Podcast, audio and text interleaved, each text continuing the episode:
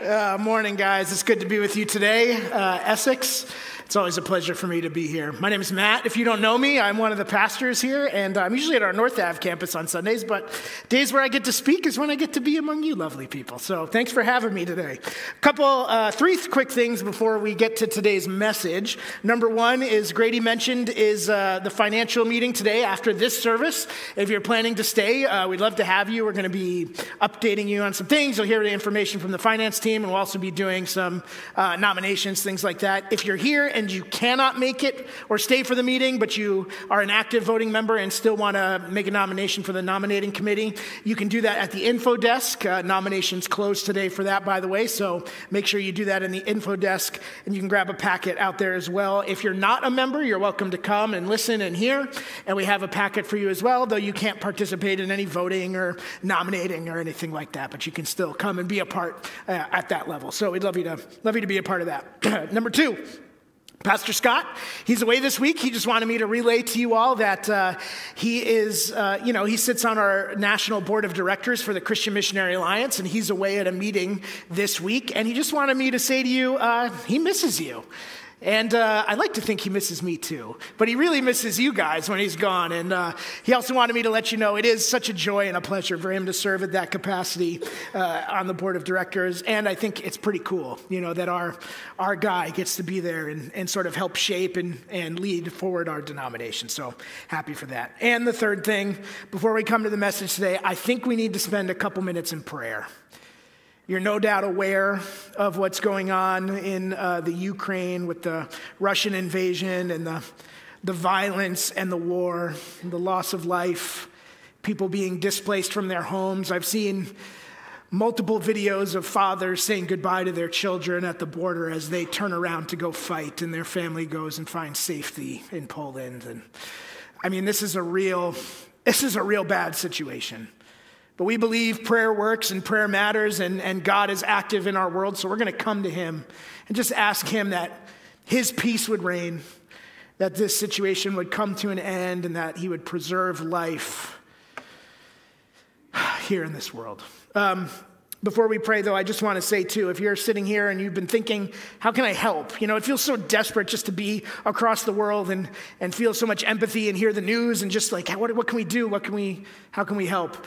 Uh, you know, it's not just what's happening now, but what's going to be happening in the coming days following however this situation resolves. There is no doubt going to be a humanitarian crisis on our hands. We've got people displaced from their homes, jobs lost, um, uh, refugees now, and uh, people need food and shelter and help to reestablish or to establish something new for themselves. So, uh, you know, we're part of the Christian and Missionary Alliance. In our denomination, we we work to bring the name of Jesus across the world, but we also work to bring practical, real help to people who are suffering. Part of our denomination, we have an entity called CAMA Services. That's C A M A, CAMA Services. And uh, that's our relief wing of the Alliance. And they work in situations like this all over the world. So if you're thinking, hey, how can I help? Where can I give? How can I get involved? There's a lot of places you could do that. But let me just say, hey, CAMA services would be a great place to do that. If you go on the Alliance website, cmalliance.org, you'll see right there on the front page it says uh, Ukraine Russia conflict um, response. And that's a place where you can get more information about what we're doing as a denomination and uh, how you can give to help that. So just wanted to throw that out there to you. But uh, until, until then, let's, uh, we got to pray. We got to pray that the Lord would intervene. So, church, let's pray together. God, uh, what, what else can we say in moments like this except, except help? God, help. Lord, would you intervene in a mighty way in what's happening in, in Ukraine? And people are dying, people are fleeing. There's hatred and violence and, and war and, and death. God, would you put it, would you put an end to that? And would your peace reign? Would your goodness be known? And would your goodness overtake the hearts and minds of, of people who are bent towards destruction? Would your goodness overtake the loss of life? Would you preserve life? And not just preserve, but help those lives to thrive. God, we need you now. Our fellow man in Ukraine needs you now. Our brothers and sisters in Ukraine need you now. Lord, would you intervene, please? Bring peace, bring goodness, bring hope, and bring restoration, we pray. Amen. Amen. Thank you, church, for praying. Thank you for continuing to pray. Well, uh, with everything you know going on in the world, not just that situation, but you know everything else and everything going on in our lives, you know, I think today would be a really good day for some encouragement. I don't know if you're feeling that as well, but I've been feeling that this week. I think we could all use some encouragement today. Okay, if you read the letters of the New Testament in our Bibles, you may notice that the opening verses of most of the New Testament letters are, are very kind. They're filled with lots of words of encouragement and hope. Uh, the authors of these letters, many of the letters written by the Apostle Paul, the authors of these letters are writing to real people, real churches, and real places, trying to figure out how do they live out their faith in the hostile world of the Roman Empire, right? Encouragement was, and I still, I think still is, so often needed for our faith right? Now, in many of those uh, New Testament letters, if you read them carefully, and maybe not so carefully, you'll notice that after the opening bit of encouragement, often what follows is not so encouraging. You know, it's a lot of like, hey, you're not doing very well at this. There's rebuke, there's challenge that comes after the encouragement. And we can either look at these opening encouraging words of these letters in a couple ways. One of them being sort of a strategic, dare I say, I don't want to say the word manipulative, but a way to get the audience to listen and say, hey, I love you guys, but you got a lot to work on, right? Sort of a strategic choice. Or from the author, we could say uh, there's truth in those words that there is a lot to encourage, even if there's a lot to work on, right? Um, the author saying things like, I'm really glad to see what you're doing and hearing about the way you're helping people and spreading the name of Jesus. Here's some stuff you got to work on, but you're going to be okay. So we can look at them in those couple of ways. But either way, following Jesus can be very hard.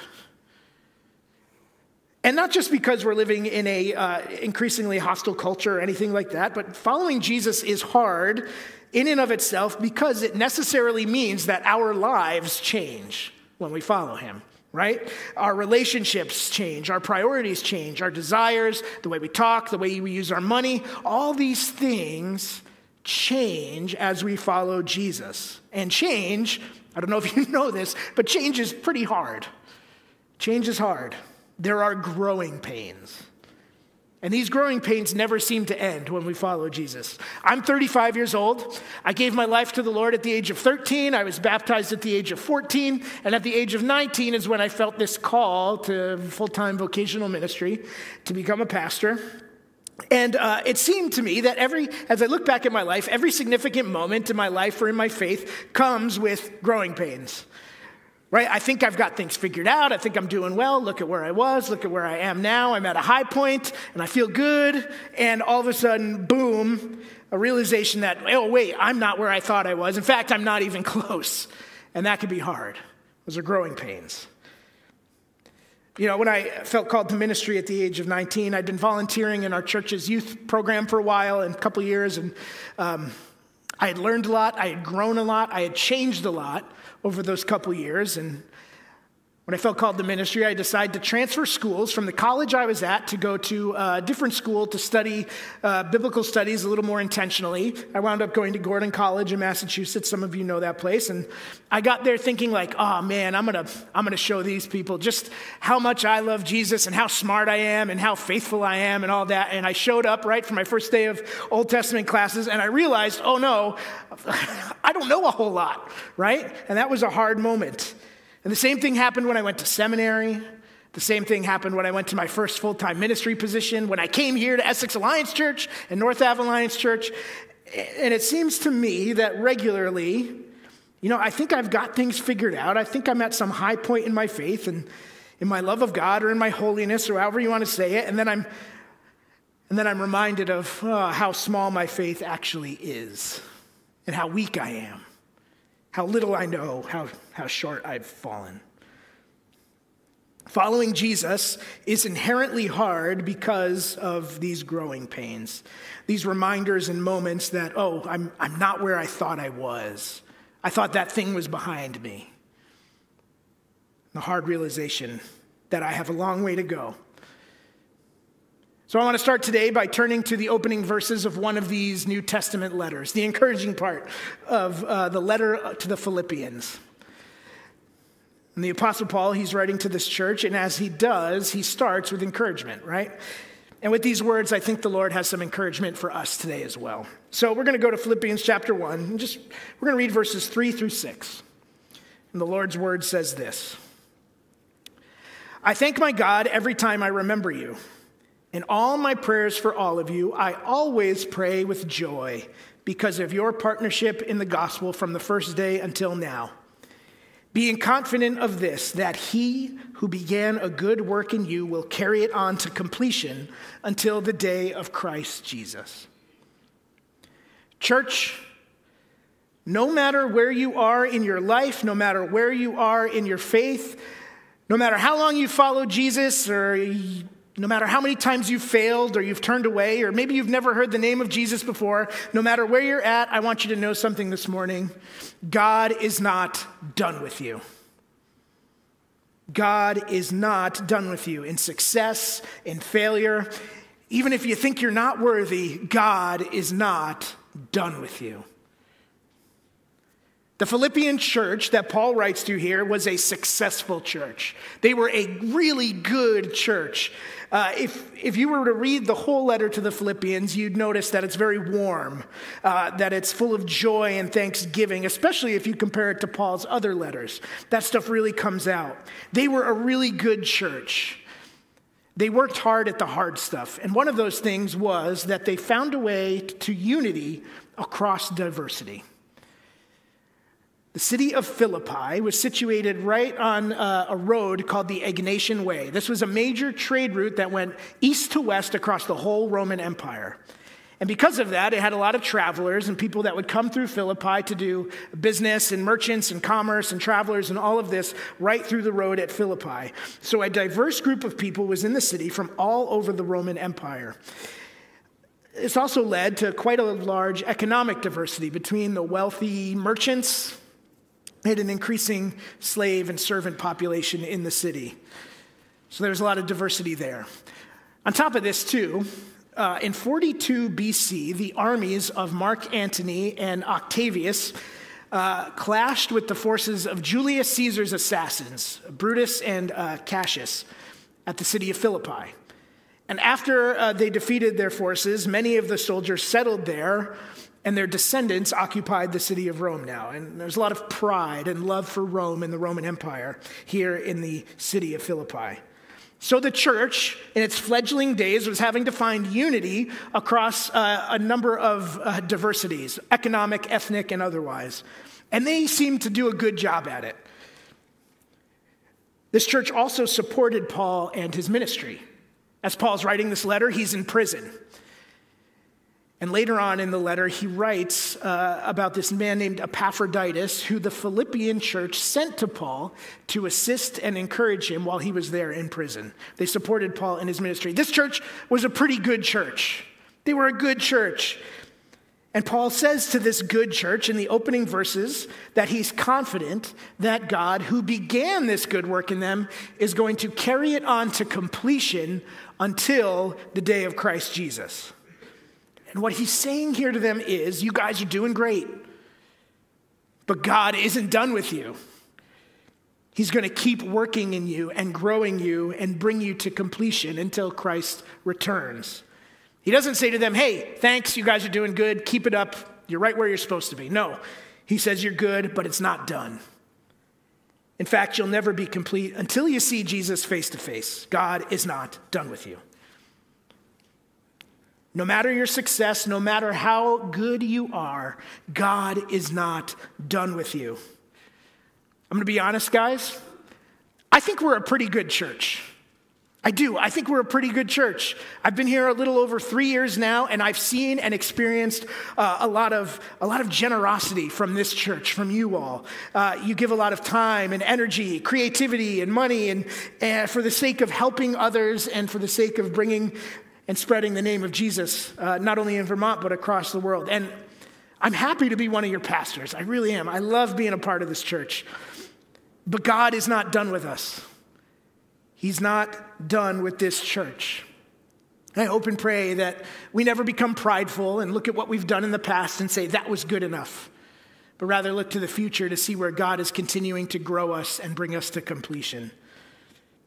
And that truth isn't just for uh, you know the church as a whole as an organization; it's for each of us individually, right?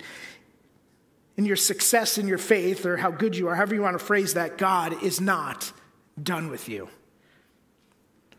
It's pretty easy to get into the mindset that I'm all right, I'm good.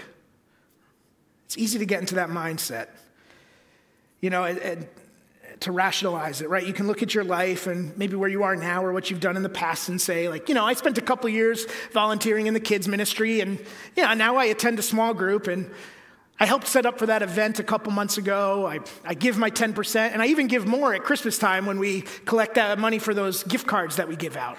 I'm doing pretty good. It's easy to rationalize that. And we can get into this mindset of being satisfied with, with where we're at. And we, I think we start to think then that God must also be satisfied with where I'm at as well. I can't possibly give more or grow more. I've done so much and I feel pretty complete. And I know, I know we all get there sometimes because I've, I've been there too. And I think this mindset comes down to, to two things. And I think it's either pride, right, that I can't possibly get any better, or maybe it's a lack of imagination. Say, I can't even see the place where God wants to grow me. Look how far I've come. I can't see that there's even a road ahead from here. And I don't, I don't say these things like to make you feel guilty or anything. I don't want you to feel guilty. If you're in that place in your faith where you're saying, look at where I was, look at where I am, I, I want you to know that's, that's awesome. That's pretty good. God's done a good work in you and you've done the good work yourself to be faithful to Him, just like the Philippian church. But that doesn't mean that God's done with you. To break this I'm good mindset, or maybe to protect yourself from it, I just want to give you one simple suggestion pray. Pray. And when you pray, ask God for two things. Number one, to reveal the places in your life, for Him to show you where He wants to continue his work, where you can grow, what you can learn, what you can do. Ask God to show it to you, to reveal it to you. That's number one. The second thing you can ask God for when you pray is for opportunities, opportunities to work on it. Maybe God says, Hey, I want you to be more generous, and say, Okay, God, give me a chance to be generous today. Or maybe God says, Hey, I want you to, I want you to dig into my word a little bit more. Well, God, give me an opportunity. Maybe there's a Bible study or a small group you can join and get into that with some people. Ask God for opportunity. He is not done with you, even in your success. And God's not going to be done with you until you see Jesus face to face. He wants to continue to carry your life and faith through to completion.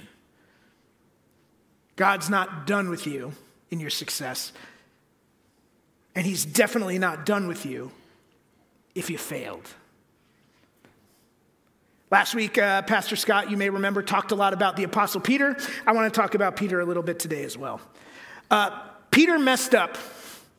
Peter failed pretty hard. Many of you uh, know this story, right? Peter was one of Jesus' 12 disciples, his friends, his followers. And uh, Peter was a pretty bold guy. He would say things to Jesus like, I'm going to die alongside of you and I'll never leave you. And uh, guess what? He failed at that. He failed pretty good. Um, all four of the Gospels record the story of Peter's failure, of when he denies Jesus. After uh, Jesus is arrested, he's taken by the arresting party to the house of the high priest in the city of Jerusalem, and Peter kind of slinks along behind them in the shadows. And they come to the house, and Peter waits outside in the courtyard, and there's some other people there in the courtyard with him. And he's standing there, and, and he gets recognized. And he's like, hey, aren't you one of his Jesus' followers? Yeah, we know you're from Galilee. You're one of his followers. He says, No, no, no, no, no, it's not me. That's not me. And he does that three times. He denies even knowing Jesus. Peter told Jesus he was going to share the same fate as him. And then, when the moment came to be bold and to be true, Peter denies he even knows Jesus. I'd call that a fail. You ever have those moments where you feel like you've failed Jesus or you failed in your faith in some way? A moment comes or an opportunity presents itself, and and you know what you should do, and you get the little butterflies in your stomach, and you start turning, and it's like, what am I to say? What am I to do? And you, you start to think about those first steps, and, and then the moment comes, and it just slides by. You kind of just let it pass by for some reason. Now, I don't know if you know this about me, but I'm not, I'm not a big small talker. I don't particularly enjoy small talk. Um, one of my least favorite spots to be in the world is in the is in the barber's chair because you're trapped. And they have sharp objects. You can't move too quick. Um, and for some reason, everyone who cuts my hair wants to talk to me. And I just, like, just cut my hair. Just leave me alone and cut my hair, right? And, uh, and I always know the question's going to come. It comes for all of us. We're sitting there, and they're, they got their pointy object, and they're cutting, and they say, so what do you do for work, right? What do you do for work? And I just sit there and think, do I really want to get into this right now? You know, and I'm not like afraid to say I'm a pastor or anything, but sometimes I just want to be a little incognito out in the world and just like live my life like a normal person. And, and uh, I just want to get my hair cut. Don't talk to me, cut my hair. But I say it, I always say it. Oh, you know, I'm a, I'm a pastor at a church. And, you know, it's funny the things people say to you when you tell them you're a pastor. You get a couple responses. One of them is, is um, sometimes it's a great conversation. Yeah, that's one response. It's we have a great time. We talk. Uh, typically, the response I get is, You're a pastor. Oh, cool. You know, and, and that shuts down conversation real quick. Or, um, or I get like a confessional, right? And people are, you know, they talk and they're like, yeah, you know, I used to go to church. I grew up in the Catholic church, but I don't go anymore. I'm really busy and, blah, you know, and I'm just like, I don't, I don't need you to tell me all that. It's, it's, thanks, thanks for sharing, but, you know, just cut my hair. so I, you know, I always have that moment, that, that that tension as I pass this by. Do I say it? Do I just brush it off and get through this, get through this time in peace? And, um, you know, these moments, they come for all of us. They come in different ways, right? We humans tend to fail Jesus a lot. We do. And that's unfortunately because sin is part of our experience, right? we we fall back into sinful habits or mindsets. We let opportunities pass by. We, we act selfishly or we indulge our lusts and we do the very things we know Jesus said not to do. Even the Apostle Paul in Romans chapter 7, he, he, he writes, uh, I don't do what I want to do, and what I hate, I do. And like even Paul, right? We sin and we fail to live up to the life God has called us to. But God is not done with us when we fail.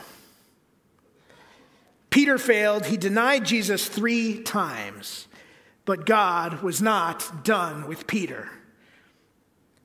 After his resurrection, Jesus, he finds his disciples fishing in the Sea of Galilee. And he's standing on the shore and he calls to them, and they come in and they have breakfast there on the shore, the Sea of Galilee together. And then Jesus has this exchange with Peter, who failed him, in John 21. It says, When they had finished eating, Jesus said to Simon Peter, Simon, son of John, do you love me more than these? Yes, Lord, he said, You know I love you. Jesus said, Feed my lambs. Again, Jesus said, Simon, son of John, do you love me? He answered, Yes, Lord, you know that I love you. Jesus said, Take care of my sheep. The third time he said to him, Simon, son of John, do you love me? And Peter was hurt because Jesus asked him a third time, Do you love me? And he said, Lord, you know all things. You know that I love you. And Jesus said, Feed my sheep. Before Jesus was crucified, Peter denied him three times. He failed. And now, after his resurrection, Jesus asks Peter three times, Peter, do you love me? Yeah, I love you, says Peter. Then Jesus says to this man that epically failed him, epically failed him, he says to him three times, Feed my lambs, feed my sheep. He tells Peter here to take care of and to lead his people. He doesn't just forgive the one that failed him, he gives him this huge responsibility.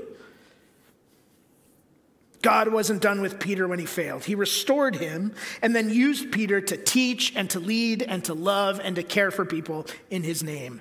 Failure is not the end. Are you going to fail? Are you going to sin? Are you going to turn away from God from time to time? Yeah, probably. But guess what? Even when you fail, especially when you fail, God is not done with you. He wants to restore you to relationship and responsibility in the kingdom. He's not done with you, He's never done with you.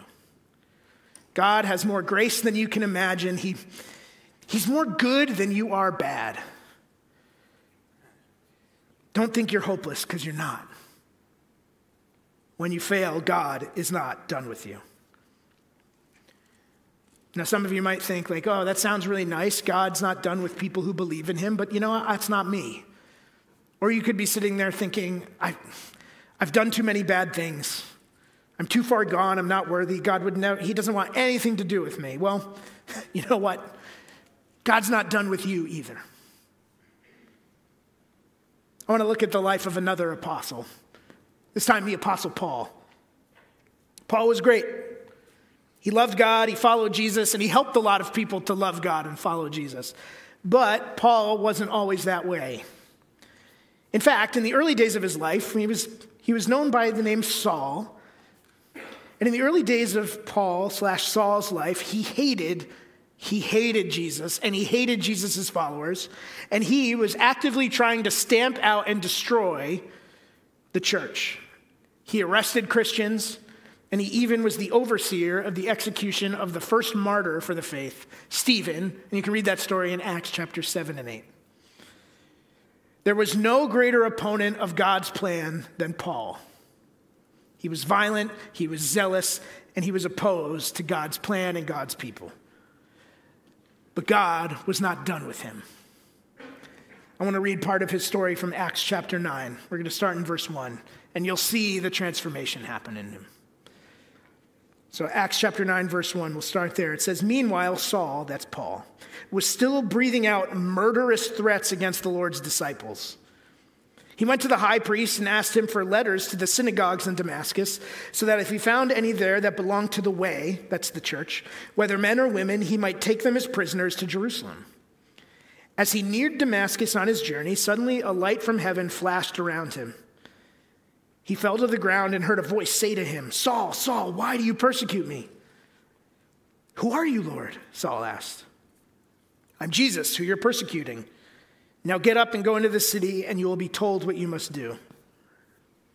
The men traveling with Saul stood there speechless. They heard the sound, but not, did not see anyone.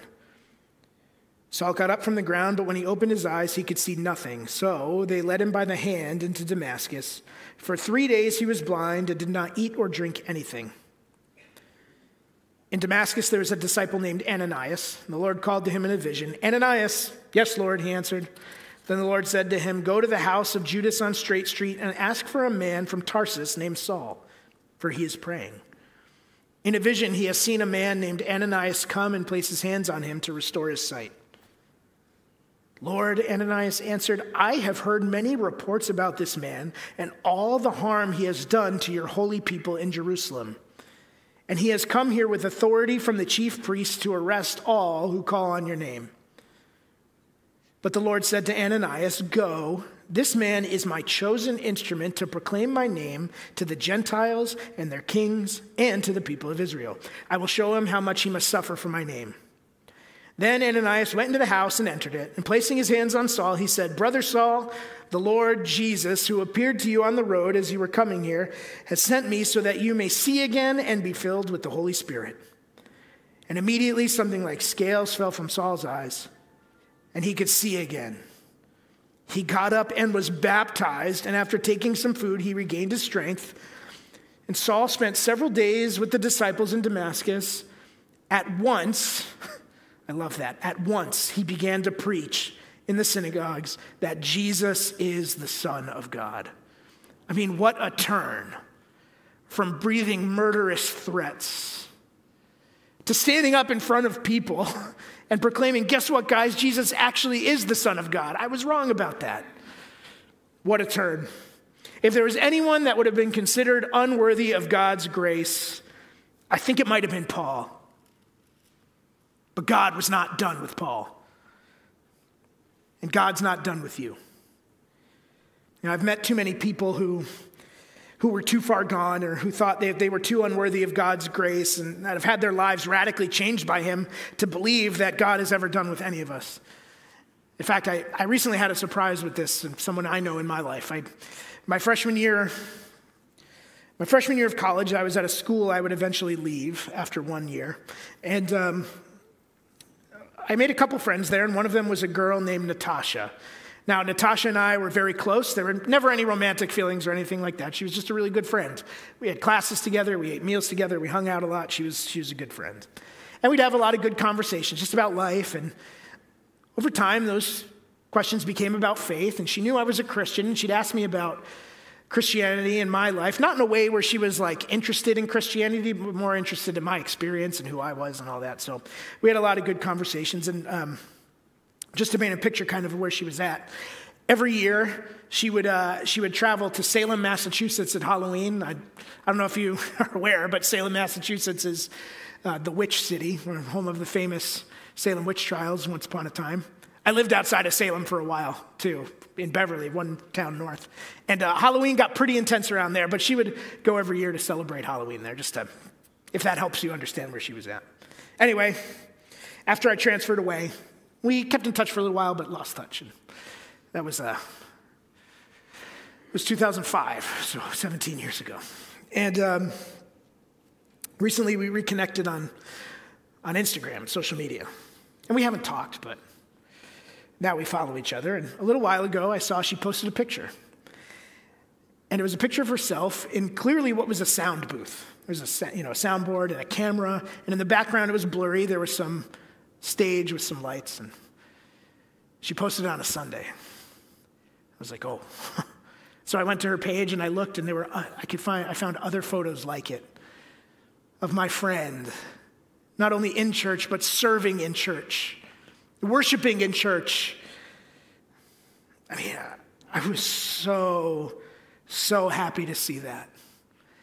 And not just happy for her, but also reminded of the fact that God is never finished with us, with any of us. And it may take years, it may take decades for us to see that God is there, that He loves us, that He's real, and that He wants to have a relationship with you. God is not done with you. He's never done with you. Now, he may not be like Paul in that he was violently opposed to the church and killing people. Or maybe you are, I hope not. But you may think you've done too many bad things or your life's ledger is imbalanced and God can't possibly be interested in me. He doesn't have enough grace for me. And, well, if you're thinking that, I just want you to know you're wrong about that. You are not too far gone. God is not done with you. He will take care of balancing your ledger. He never runs out of grace. You are not unworthy. You are not beyond his love for you. God is not done with you. And if that's what's kept you from coming to him, thinking, God is done with me, I, don't let it keep you any longer. Come to him. He is there waiting for you with open arms. He's not done with you. The Apostle Paul knew that because he experienced it in a very real and powerful way. He was, he was trying to destroy God's people and his plan for salvation, and God looked on him and said, Paul, I'm not even done with you. So when he writes to the Philippian church in verse 6 of chapter 1 that he's confident that he who began a good work in you will carry it on to completion until the day of Christ, he can say that with confidence because that is his story too. God is not done with you, he's not done with any of us. If you think you're perfect, God's not done with you. If you failed, God's not done with you. If you think you're unworthy, guess what? God is not done with you. And He never will be. Until the day we either open our eyes in heaven or we see Him descending on the clouds God is not done with us, and He will carry us to completion until that last day. God is not done with you. I think that's pretty awesome. I'm going to invite the worship team back up. I want to end in song today, church. God's not done with us, He's not done with you. And I think that's such wonderful news, and I, I think it's worth singing about. So if you're able, I'm going to ask that you would stand, and we're going to sing together. But before we sing, I want to take a minute to pray, and then we'll lift our voices once more as we sing to our God who is faithful, who is good, who is worthy, and who looks at you no matter your success, your failure, or how unworthy you think you are, and he calls to you. And he says, Come to me. I'm going to carry you on. Let's pray, church.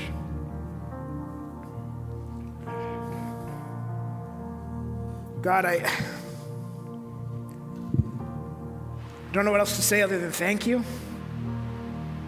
Thank you that you look at me and say, Matt, I'm not done with you. Thank you that you looked at me when I thought I wasn't worth it or I was unworthy or I had messed up. And you said, Matt, just come. And you said, Matt, I forgive you.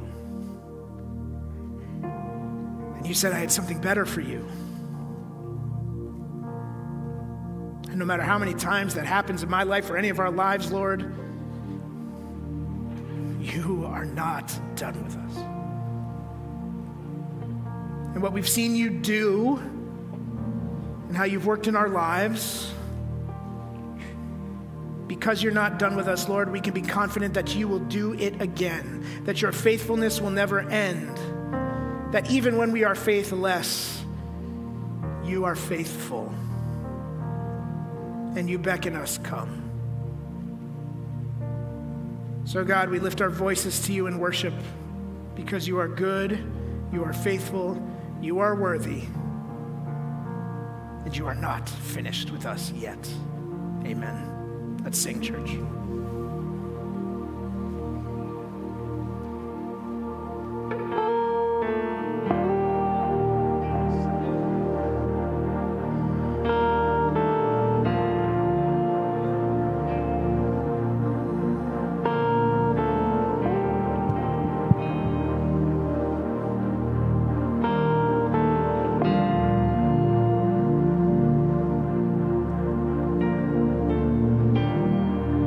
walking around these walls.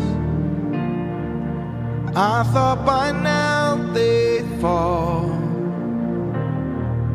but you have never failed me yet.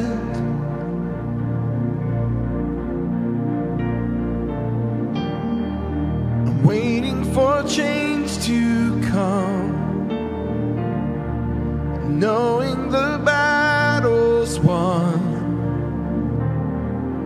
for you have never failed me yet.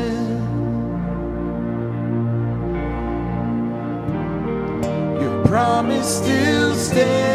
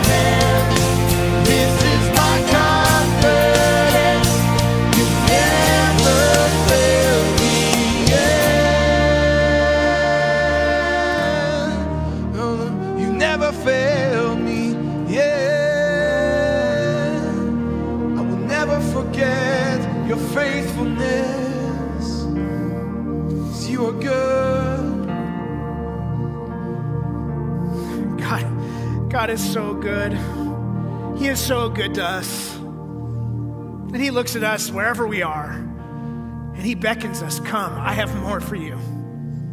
Even if we think we're at the top of that peak, He says there's more. If you're in the lowest valley, He reaches down for you and says, Come, I have more for you. Church, I want you to go this week and live in the absolute freedom and joy, knowing that we have a God who will never give up on you, that He is not done with you yet. So, God bless you, church, as we go. Um, have a great week, and would the blessing of God be upon you. We'll see you if you're staying for the financial meeting. If not, we'll see you again soon. God bless you. Bye, church.